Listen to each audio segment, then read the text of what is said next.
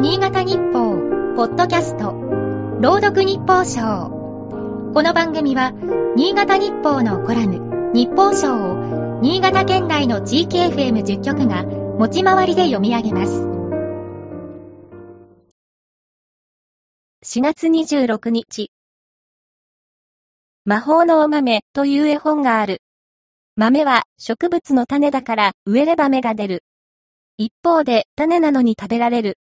そんな豆が育ち、多様な食品に生まれ変わる様子をわかりやすく伝える内容だ。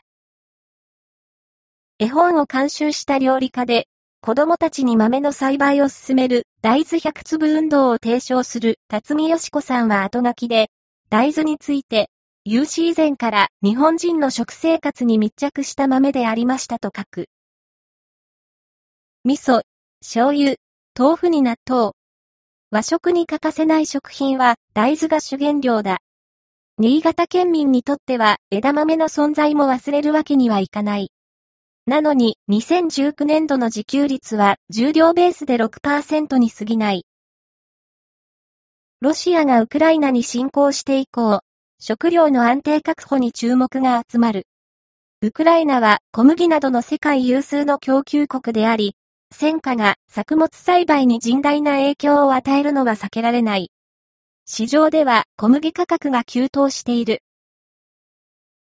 18年度の日本の食料自給率はカロリーベースで37%。生きる糧の6割以上を海外に依存する。県などが発行した新潟の農林水産業によれば、国産の食品だけで献立を作ると、例えば、ある日の夕食は、ご飯茶碗一杯、野菜の浅漬けと小吹き芋が各一皿、焼き魚一切れ。焼肉は15日に一皿、鶏卵に至っては34日に1個だ。本県の18年度の自給率は107%。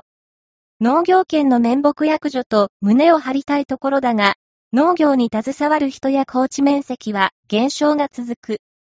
今の食生活をどう守るのか。ウクライナでの戦火にこう問われた気がしている。今日の日報賞は、FM ケントの音声合成システム、南がお送りいたしました。